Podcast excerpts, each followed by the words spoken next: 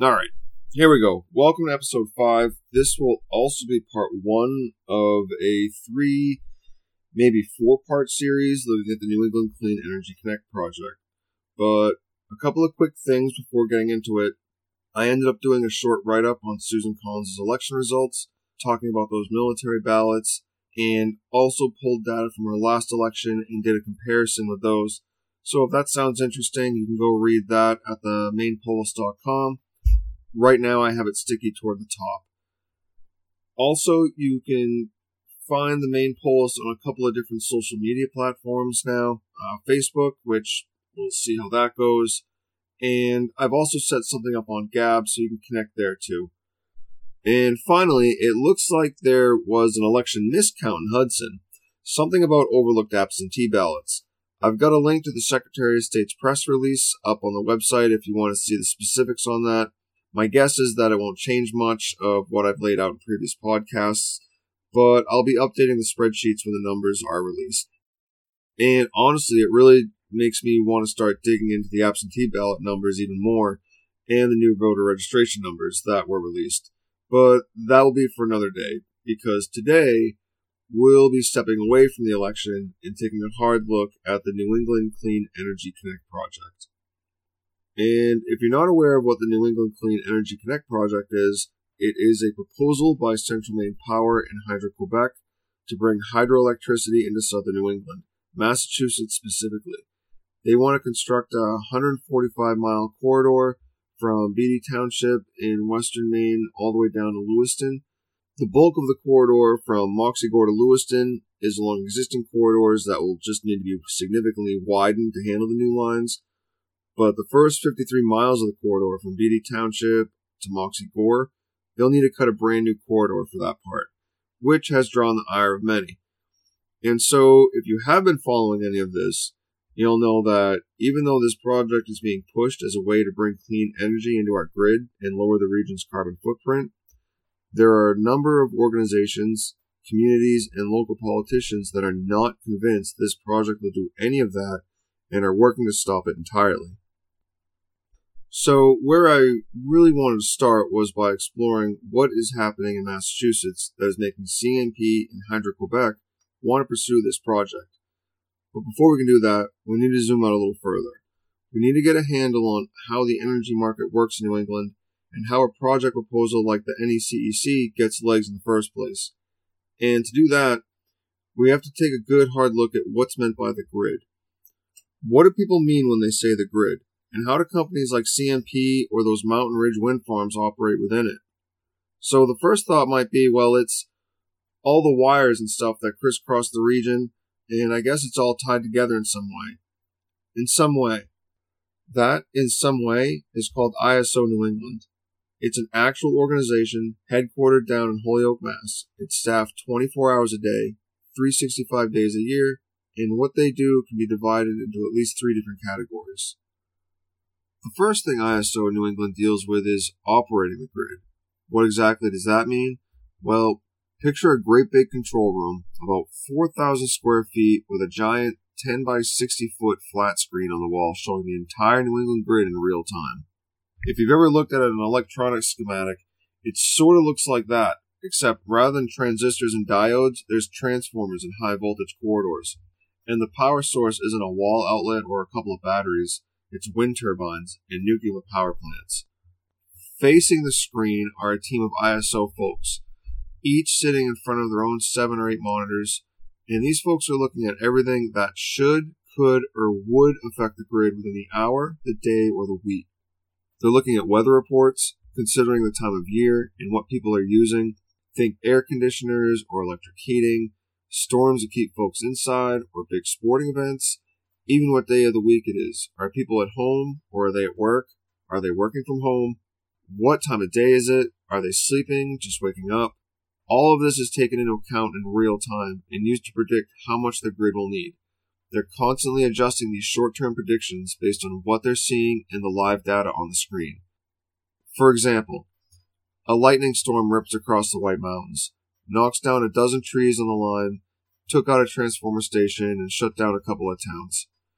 The folks at ISO, after seeing the storm warnings forecast for the White Mountains, would have been taking preemptive measures in case something did happen to affect grid stability.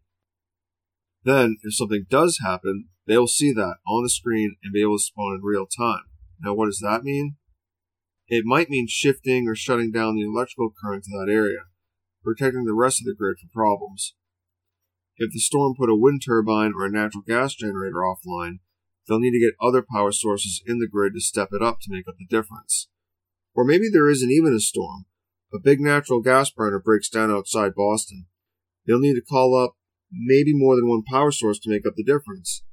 Now, in order for the ISO to do that, they get contracts with some of these generating facilities because they're technically private companies.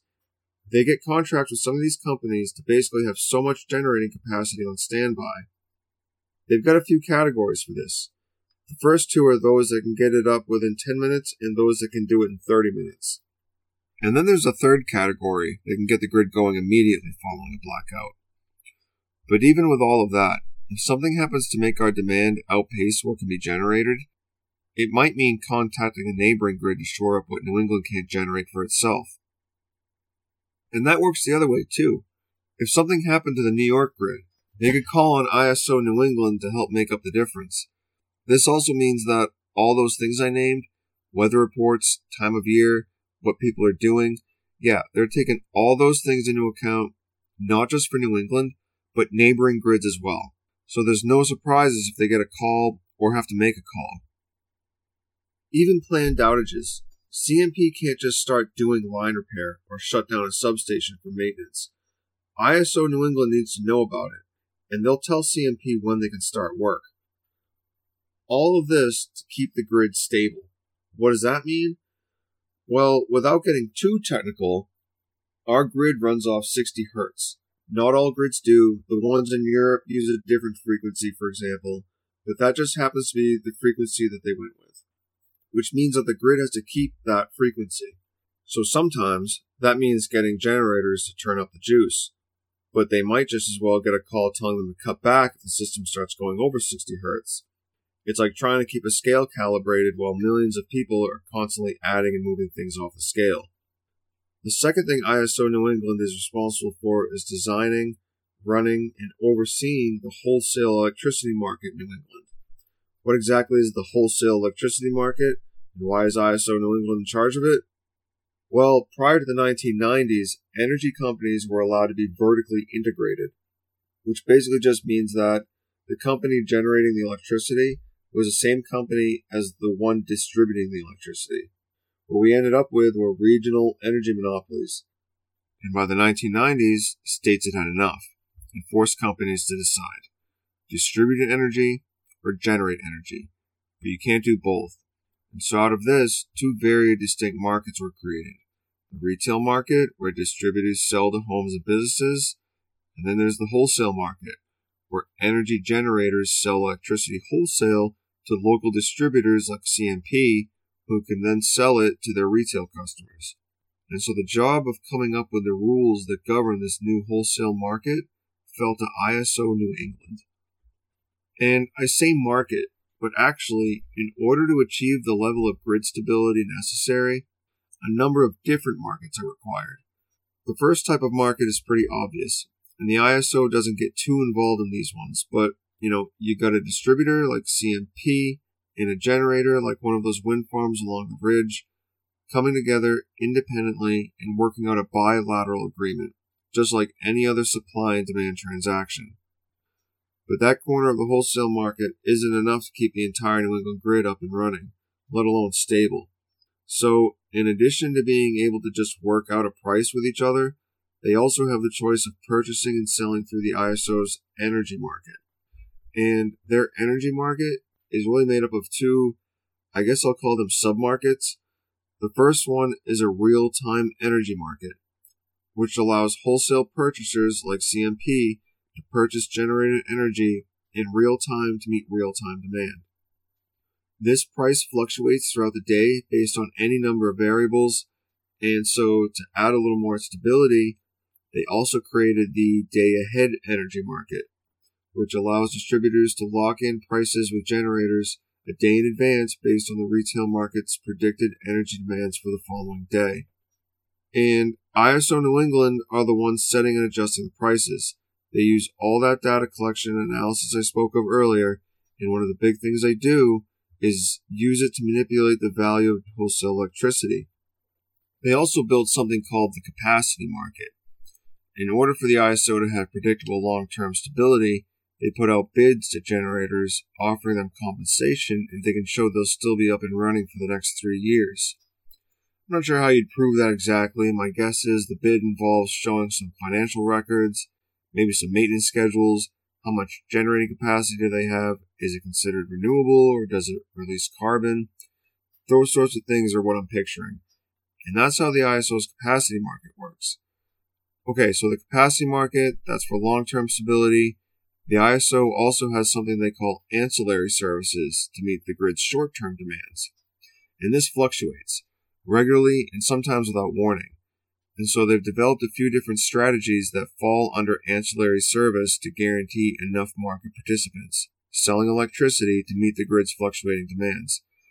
And there's four of them. The regulation market, this is one I touched on before. They have a list of generators that are basically on retainer to help keep the grid at 60 hertz. They have another called voltage support, which is the same idea, except instead of hertz stability, the list helps guarantee voltage stability. The forward reserve market is another one I mentioned without naming earlier. These contracts go to energy generators with reserve generating capacity that can get up and running in either 10 or 30 minutes. They also have real time reserve pricing.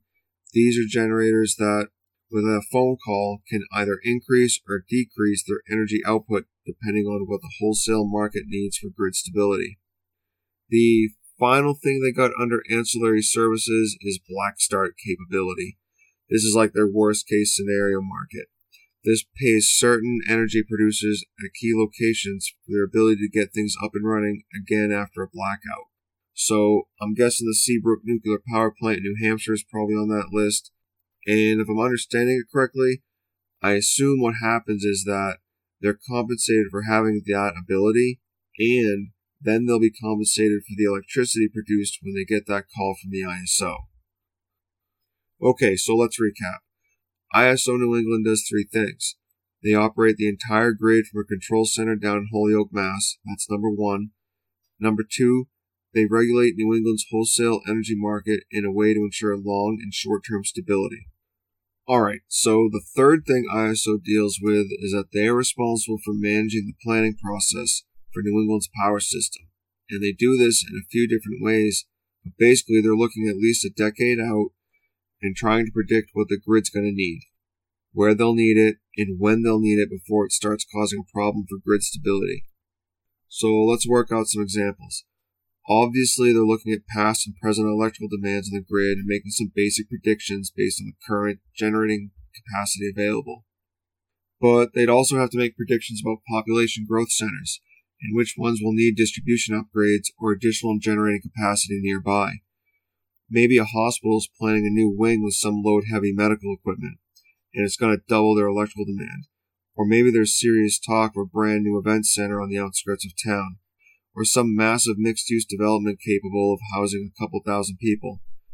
They're following legislative policy demands within each individual state, especially rules on renewable energy. They're tracking and mitigating generating vulnerabilities by closely watching the maintenance and repair schedules for generating facilities when they're being retired or retrofitted, and construction timelines for new facilities planned or coming online soon. And not just generating vulnerabilities, they're also assessing and predicting transmission vulnerabilities. As new generators are planned and built or old ones retrofitted, where will transmission bottlenecks develop? Is the local infrastructure powerful enough to handle the output of a new wind farm and then safely and efficiently transport it into the larger grid? Are the corridors big enough? What about, say, intergrid connections with New York, Quebec, and New Brunswick? Are the ones we have already enough? Or will they need expansion? Maybe additional intergrid connections are needed, say between Quebec and, I don't know, Western Maine. And so, every two years, they take all this information and release the regional system plan. And because of how fluid all these variables are, it's regularly updated between the release dates but it gives these generators and distribution companies something they can base a cost benefit analysis on. For example, a gas power generating facility wants to expand, but aren't sure what will make more sense building a sister facility in a more rural but growing part of the state, or to expand their current facility and keep their generating capacity centralized. And maybe they're kicking around the idea of diversifying into some sort of renewable energy. Well, the regional system plan would be a vital tool in figuring out what's going to make sense from a market perspective. What are the public policy challenges facing any of these plans? What are the market advantages or disadvantages either plan might face? And distribution companies like CMP, they'll do the same thing except with an eye on transmission and distribution expansion.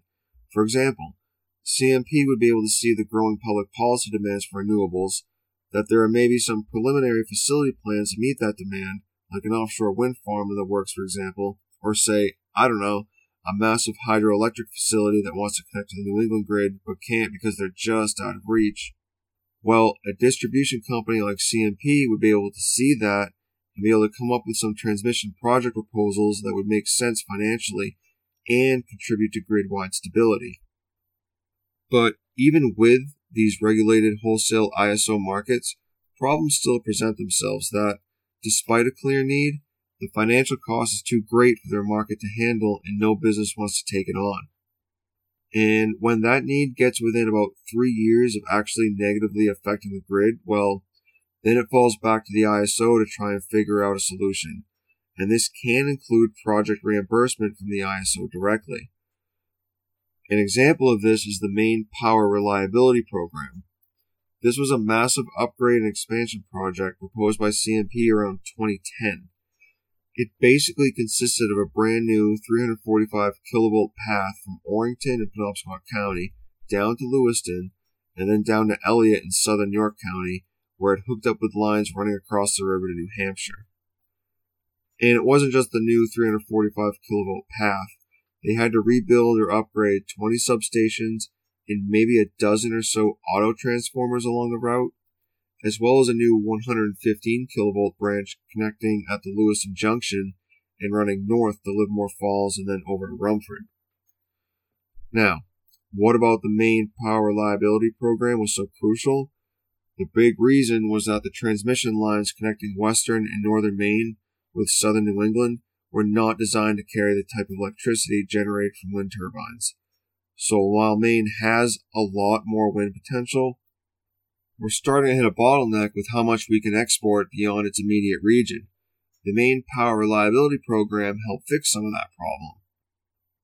So it was a big project, and the time frame was spread out over a few years, very ambitious and very expensive. But they presented their project to the ISO, showed them the need and the merits of their proposal, and then requested around $1.4 billion to help cover the cost. That's 1.4 billion with a B as in boy, and the ISO agreed and paid CMP accordingly. And what I mean when I say ISO paid them 1.4 billion, well, that money is really just coming from the customers within each state, and the percentage that each state is responsible for is based on each state's load demand. So, in the case of the Maine power reliability program, 100% of that 1.4 billion cost was distributed among the six states based on each state's load. So Maine customers paid for a portion, but Massachusetts and Connecticut combined will pay for more than half of that project. Now, this formula can be tweaked if a specific state's public policy decision is also contributing to the project's justification. So, maybe the Massachusetts state legislature decides it's really important to fund some underwater transmission lines for a new offshore wind farm. Well, technically, such a project would contribute to grid stability, but a big push is the state's decision to prioritize that particular project. In those cases, only 70% of the cost gets distributed based on each state's load, while the state's pushing the policy is responsible for the remaining 30%. So an enormous amount would end up being paid by Massachusetts customers because their state has the heaviest load, and so are paying the bulk of that 70%. And because it's their state's policy, they're also responsible for the remaining 30% as well. But Maine customers would still end up paying for some of that project. Additionally, if it's a transmission project across two different grids, like the one between Western Mass and New York, or the two between Vermont and Quebec, or one of the ones between Eastern Maine and New Brunswick, for example, then it falls to the ISO of each grid to basically figure out how much each is responsible for and spreading it across each grid's customers accordingly. And some of that is probably dictated by their own federal regulations and interagency guidelines. Now, given the nature of our topic today, it's also worth noting that the agency that regulates a lot of this stuff from the federal level is called FERC, the Federal Energy Regulatory Commission. And any proposals to say increase the capacity of one of those interconnections with a grid outside their jurisdiction, like the ones between Quebec and Vermont, or eastern Maine and New Brunswick, or if there's a proposal to make a new interconnection between, say, western Maine and Quebec, then not only is FERC involved, but the current status of those requests are not publicly available. And just so I'm clear, not every transmission project that's built is going to receive ISO reimbursement. It's only the ones that are deemed crucial to the region. If the benefit is more localized and not necessarily for grid stability, then it falls to the transmission company to figure out how to fund the project. So now let's try and piece together how a project like the NECEC gets legs. And to do that, we're going to take a closer look at what is happening in Massachusetts. So let's start with the fact that electric prices in Massachusetts are the fourth highest in the country, and that only Alaska, Hawaii, and Connecticut pay more. And in the case of Massachusetts, there are a couple of reasons for why this is happening. That, when taken together, is creating both grid and price instability for the entire region. The first problem is that masses become dependent on natural gas. Two thirds of what they generate is from natural gas fired generators, an energy source that, regardless of its environmental impacts, is non existent in New England and needs to be imported through pipelines, the bulk coming in from Pennsylvania or Canada. And half of the natural gas New England imports through those pipelines is consumed in Massachusetts, and about a third of that is being used to generate electricity. But the pipeline's capacity is finite, and because most people in Massachusetts live in a community with natural gas service available, and more than half are using it to heat their homes, the price of natural gas fluctuates, especially during winter. These price spikes and constrictions on their natural gas supply cause a significant amount of instability within our entire grid. The second issue driving up prices is being caused by their Renewable Portfolio Standard, or RPS for short. And this Renewable Portfolio Standard is a set of laws that require electricity distribution companies operating within Massachusetts to have a certain percentage of the power they sell to customers come from renewable sources. And that requirement percentage increases about 1% annually. The idea is to force these distribution companies to seek out and purchase from renewable energy sources when they normally would have gone with something cheaper like natural gas or coal. And so, how this works is that, let's say a renewable energy generator, like a wind farm, let's say they generate one megawatt hour of electricity. Well, that's worth one renewable energy credit. And every time they generate one megawatt hour for the grid, ISO New England issues them one renewable energy credit. And that gets deposited into a special account that ISO New England keeps track of. Now, that renewable energy generator, the wind farm, can then go sell that renewable energy credit to an energy distributor selling in the retail market. At which point, ISO New England transfers however many of those credits they purchased from the wind farm's ISO account over to the distributor's ISO account. And so what happens is like once a year, these distribution companies got to settle up. And if they don't have enough renewable energy credits in their ISO account, then they'll end up having to make an alternative compliance payment to the state of Massachusetts. And these non compliance payments can add up fast if there aren't enough renewable energy credits to go around. Now, while Massachusetts was, I think, the first or one of the first states to implement a renewable portfolio standard, most states today, including all six New England states, have some variation of this policy in place. And each state sort of does it differently depending on their specific goals and the types of renewable energy they want to see developed. For example, the Massachusetts legislature, they wanted to promote solar power specifically, so they set it up so that a portion of their renewable portfolio must come from solar power. And Maine's legislature has made similar policies promoting wind power. Both Maine and Massachusetts created policies that protected their hydroelectric sector from cheap hydroelectric power from Canada. They did this by placing caps on how big a hydroelectric facility could be to qualify for the renewable portfolio. Maine's cap is at 100 megawatts, which is way more than any of Maine's 60 hydroelectric facilities and is also bigger than anything that could ever be built in Maine. And this 100 megawatt cap doesn't just protect Maine's hydroelectric facilities from large scale Canadian hydro, it protects Maine's entire renewable energy sector from competing with large scale hydroelectric facilities in Canada. And it's probably important to note here that for the past several years, Hydro Quebec, along with a handful of state legislators, have attempted to change that rule so that Hydro Quebec can qualify for our renewable portfolio and each time it gets significant pushback from Maine's renewable energy sector. Massachusetts has a similar rule, but their cap is even smaller, nothing over 25 megawatts. But it's the same idea. The cap is bigger than any hydro facility in Massachusetts, and it's there to keep large scale Canadian hydro out of their renewable portfolio. In contrast, Vermont specifically does allow hydroelectric facilities 100 megawatts or bigger to qualify as renewable. And actually, Vermont at one point had a similar rule to Maine in this regard, but changed it as part of a long term purchase agreement with Hydro Quebec. And here's the thing about these renewable portfolios they undoubtedly will drive up electricity costs, at least initially. But if the point is to promote and support a homegrown renewable energy sector, well, through the late 90s, about 40% of Maine's electricity was generated using imported petroleum fuels like oil, and in the years since Maine adopted its renewable portfolio standard policy, that number has dropped to less than 2%, and four fifths of what Maine generates is now coming from renewable energy sources.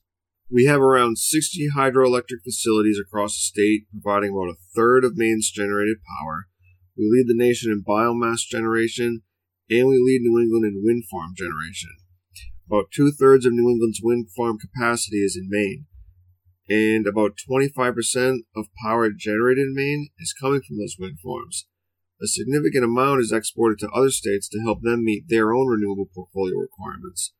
For example, I think it's about a third of the Massachusetts portfolio comes from Maine wind. So those policies are bearing fruit in Maine.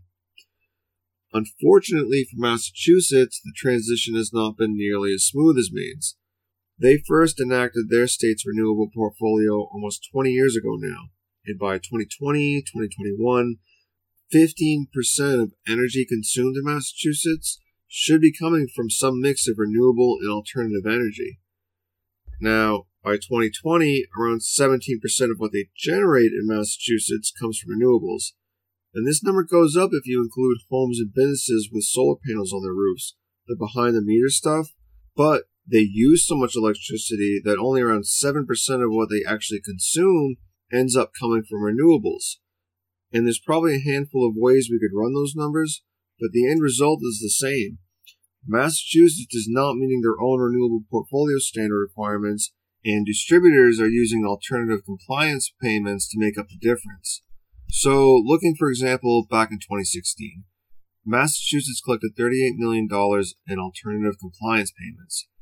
A state analysis looking at the issue concluded that these millions of dollars in alternative compliance payments were, quote, mostly due to a shortage of qualified generation certificates, end quote, and that increases in payments made by distributors was, quote, primarily been due to the annual increase in the minimum standard, end quote the minimum standard being the absolute minimum number of credits they would need, and quote, and a slow movement of projects through the development pipeline. Because of the limited supply of available renewable energy credits, not only is it difficult to procure the amount of renewable energy Massachusetts requires, what is available is not cheap, and it's pushing the average price paid per kilowatt hour up even further. And it should be noted that they have made attempts to encourage energy conservation, and it has made a difference. I think per capita, they actually have a really low usage. It's like bottom 10 for the nation. But there's just so many people. Around half of New England's residents live in Massachusetts. And just to give some perspective on what that looks like on the grid, in 2019, Massachusetts consumed more than 50 million megawatt hours, and they generated a total of 21.5 million megawatt hours, and so ended up having to import nearly 30 million megawatt hours to meet their demand. Now, to give that some perspective, Maine consumed a little under 12 million megawatt hours in 2019 and generated about 10.5 million megawatt hours, more than half of which was from renewables. But Maine still ended up importing around 1.2 million megawatt hours, mostly, if not all of which, came from Canada. So we're still importing some, but it's nowhere near the percentage Massachusetts imports. And unlike Massachusetts, Maine is either meeting or exceeding our renewable energy goals. Vermont is another state that depends on energy imports. They consume about 5.5 million megawatt hours, about less than half what Maine consumes, but they only generated like 2 million megawatt hours from themselves. So even though Vermont is using way less than Maine, they need to import about twice as much as Maine does. The remaining three New England states, New Hampshire, Connecticut, and Rhode Island, all generated enough electricity for themselves and for export. Combined, those three exported almost 20 million megawatt hours. Now, keep in mind that not all of that is from renewables, most is coming from natural gas facilities.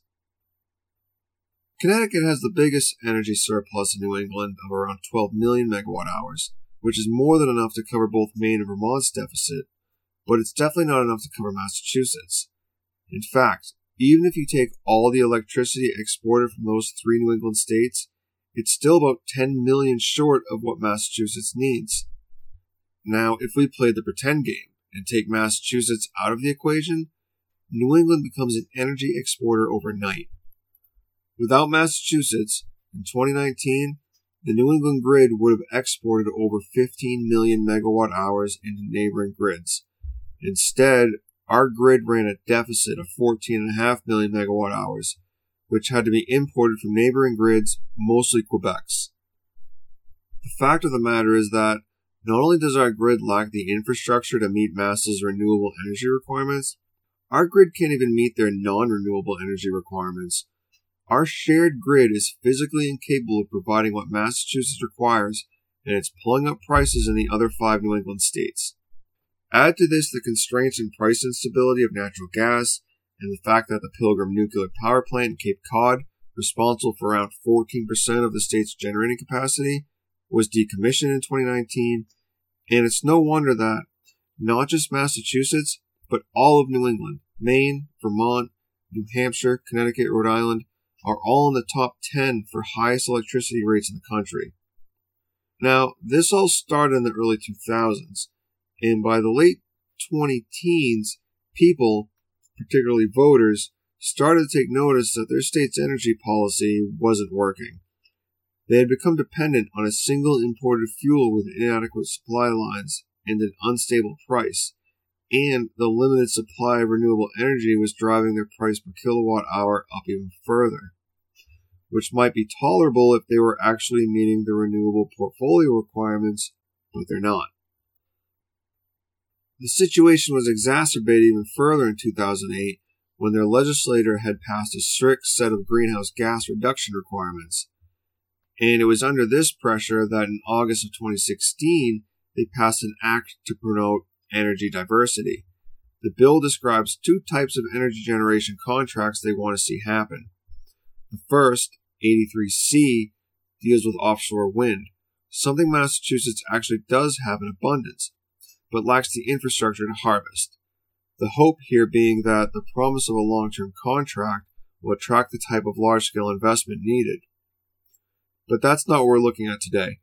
Our concern is with the other type of contract they want to see happen the one described under Section 83D, which states, quote, In order to facilitate the financing of clean energy generation resources, every distribution company shall jointly and competitively solicit proposals for clean energy generation, and, provided that reasonable proposals have been received, shall enter into cost effective long term contracts for clean energy generation for an annual amount of electricity equal to approximately 9,450,000 megawatt hours. Long term contracts executed pursuant to this section shall be subject to the approval of the Department of Public Utilities and shall be apportioned among the distribution companies under this section. End quote. And the legislation defined clean energy generation as energy that is already certified as renewable energy generation and or a hydraulic facility that's capable of stable winter pricing and of long periods of uninterrupted supply. But the specifics of how or what this would look like in practice, most of that was left to the Department of Environmental Protection's office to figure out. And that took them about a year to do. And what the Mass DEP came up with was the Clean Energy Standard. The Clean Energy Standard required that, starting in 2018, 16% of what distributors sold to customers had to come from clean energy. And they set it to increase annually at about an average of 2% for the next 27 years. So they're aiming for 80% clean energy by 2050. okay, so given the predicament they currently find themselves in, that may seem somewhere between ambitious and wishful, but remember, any generating facility that qualifies as a renewable energy facility automatically qualifies as a clean energy facility. So in that first year, when they needed 16% to meet their new clean energy standard, well, 13% of that was already accounted for through their renewable portfolio standard and the alternative compliance payments. So they only really needed an additional 3% of clean energy in that first year to meet the new quota. Or they could just agree to make alternative compliance payments because that's still an option under the clean energy standard as well. Alright, so remember that there are two different ways that a generating facility can qualify as clean energy in Massachusetts. The first option is that it qualifies for the state's renewable portfolio standard. Anything that meets those standards automatically qualifies as clean energy as well. But if it doesn't qualify as renewable, then there is a second option. And this second option is, and it's really a two parter. The first part says that clean energy generation has to have 50% or less greenhouse gas emissions as compared to the greenhouse gas emissions put out by the most efficient natural gas generating technology available. So it needs to be something capable of significant and immediate greenhouse gas reductions. That's part one. The second part specifically says that if it does not meet the same qualifications as a renewable energy source, then it does not qualify as clean energy, except, and this except is important because without it, there's really no difference between renewable energy and clean energy except for hydroelectric. Remember, under the renewable rules, hydroelectric facilities larger than 25 megawatts, they don't qualify as renewable. But under their new clean energy rules, there's no cap. They can be as big as technology and government approvals will allow. So Massachusetts goes and creates a separate category from renewable energy that's exactly like renewable energy, except there's no 25 megawatt cap on hydroelectric. So they called it clean energy instead.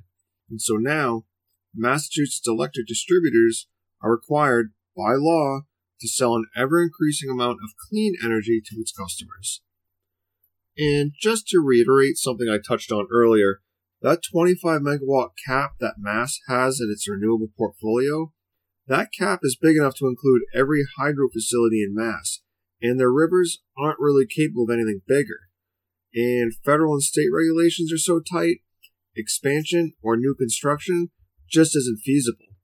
It's a renewable portfolio standard rule designed to protect and promote what little hydroelectric they already have from being run out of business by large scale hydro, imported from out of state facilities, capable of driving the price of not just hydro, but all renewable energy down so low it would put all of their in state renewable energy generating facilities out of business and stop investment in local renewable energy projects. Like I mentioned before, Maine does the same thing for the same exact reasons, except our dams are bigger, so our cap is bigger. Nothing over 100 megawatts. And again, no facility in Maine is bigger than 100 megawatts. Additionally, Maine doesn't generate enough hydroelectric for export, nor do any of the other New England states for that matter. In fact, there's only one place that, not just Massachusetts, but any of the New England states could actually import hydroelectric from, and that's Canada, specifically Hydro Quebec. And this isn't a hypothetical. It's already happening It has been happening since 1986. The first transmission line, known as Phase 1, connected southern Quebec with the New England grid through northern Vermont, and it gave Hydro Quebec a route to sell surplus energy into the New England grid. By 1991, Phase 2 was completed, and Phase 2 is huge. Phase 2 is a 450 kilovolt corridor running 932 miles. It connects the La Grande complex, also known as the James Bay Project, all the way up near Hudson Bay to a substation just west of Boston. And it's capable of supplying 1200 megawatts to 1400 megawatts of consistent power to eastern Mass. The James Bay Hydroelectric Complex it's connected to has a generating capacity of over 8,700 megawatts and provides power to customers throughout Quebec, New York, and the New England grid. And Massachusetts isn't the only New England state that has built interconnections. Vermont has been doing the same thing since the 80s and have ongoing agreements to continue purchasing hydroelectric into the 2030s. 25% of Vermont's electricity comes from those agreements. Additionally, Hydro Quebec boasts an export capacity of 8,200 megawatts, and about half of that is already being exported into New England's grid. So, because of Massachusetts, our region is already Hydro Quebec's biggest customer. Okay, now back to the Clean Energy Standard. Besides removing the hydro capacity cap, there are a few other rules laid out as well. First, if the generation facility is located in a grid adjacent to the ISO New England grid, like say within Quebec, and is hooked to New England through a quote dedicated transmission line, then that Quebec facility will be treated like one located within New England. Second, that a generating facility applying to be a clean generation unit has to dedicate all of its generating capacity to delivering clean energy into the New England grid. So, for example, if a generating facility's capacity was, say, around 1550 megawatts, it couldn't just sell a portion of its capacity to Massachusetts as clean energy and then, say, sell the rest into a different grid, like New York, for example. They'd have to agree to sell all of its generating capacity within the ISO New England grid. And third, the generating facility has to be pretty new, like a completion date of after 2010. Right, so we already talked about how the removal of the hydro cap was basically a signal to Hydro Quebec, because no other state or adjacent grid is capable of exporting large quantities of hydroelectric, not like Hydro Quebec. The entire province is covered with hydroelectric generating facilities of all types, sizes, and ages, but only one was built after 2010 and it's called the Romaine Complex, a series of four different facilities strung along the Romaine River. They started construction sometime around 2011 and plan to have the entire complex up and running by sometime this year. And when it's completed, the Romaine complex will have a generating capacity of 1,550 megawatts, enough to power 450,000 homes. And Massachusetts wants all 450,000 of those homes to be located in Greater Boston. Alright, so three energy companies that operate in Mass get together and as a group put out a bid request for a 15 to 20 year contract that will deliver 9.45 million megawatt hours of power per year and is capable of long periods of continuous uninterrupted power while also only releasing half or less of the total greenhouse gases released by the most efficient natural gas generating facility commercially available.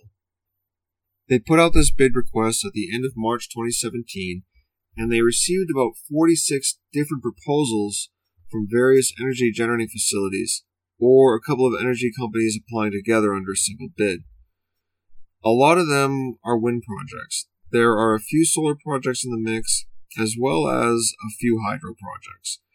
And those contracts tended to include at least two different energy companies working together. They whittled this list down through the spring and summer, narrowing it down to less than a handful of options.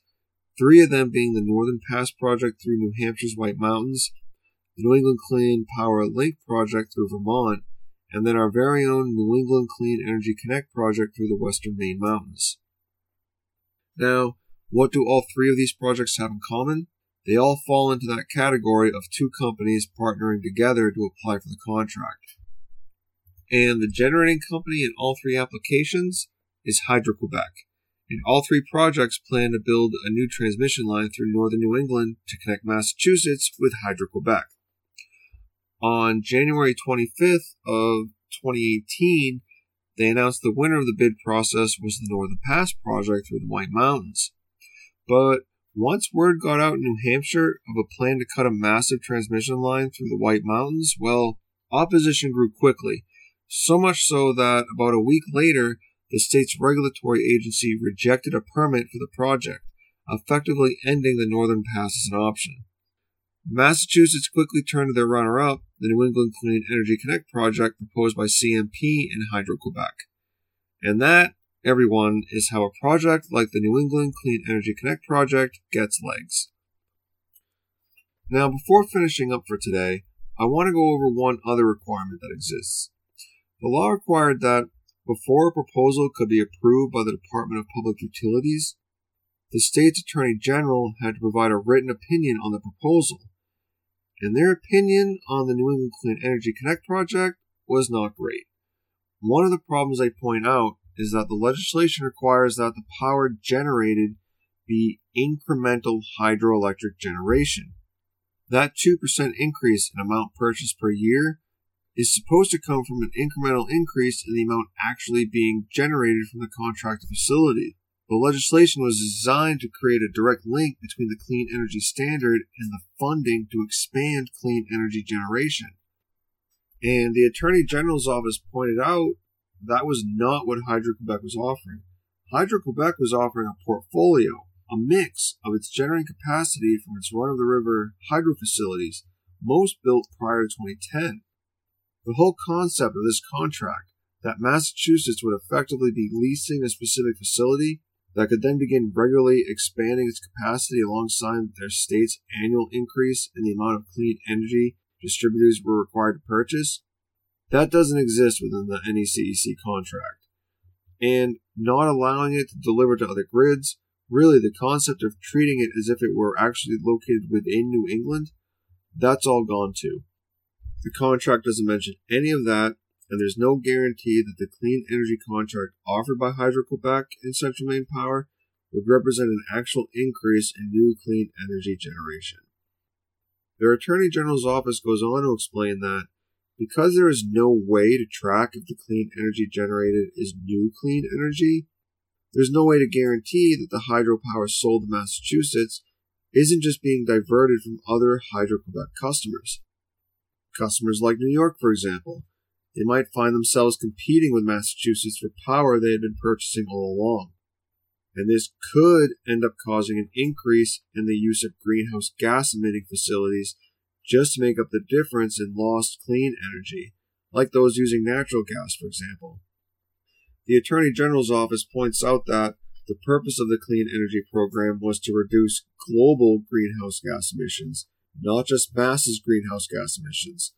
The Hydro Quebec contract makes no mention of how this problem would be avoided. Another problem with the contract there's no guarantee that the 9.45 million megawatt hours within the contract would be in addition to what is already being delivered through existing transmission lines. There was no baseline in the contract. Hydro Quebec is allowed to count what is already being generated and exported to the New England grid to meet the contract's requirements. Their testimony goes on to say, quote, So ultimately, it's not entirely clear whether they are claiming that HQ will be able to deliver fully incremental hydro as solicited and is offered. In this respect, it would be helpful if Hydro Quebec would make a clear statement about how much energy it can provide. Clearly, though, the proposed contracts do not require HQ to deliver fully incremental hydro with respect to historical average deliveries. The Attorney General's office goes on to explain that because it's up to Hydro Quebec if they want to deliver power in addition to a historical baseline, or to simply meet the contract's 9.45 million megawatt hours of power with what they're already selling to New England, if they decide to go with power already being sold, then there is really no point in building the New England Clean Energy Connect. They could easily just use existing transmission lines.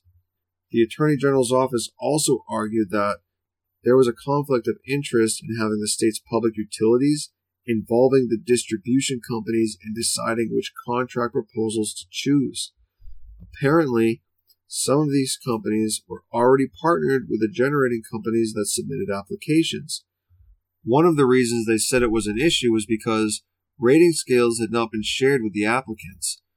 But there was nothing in place to have kept those distribution companies from going and telling their partner how the scales are going to work.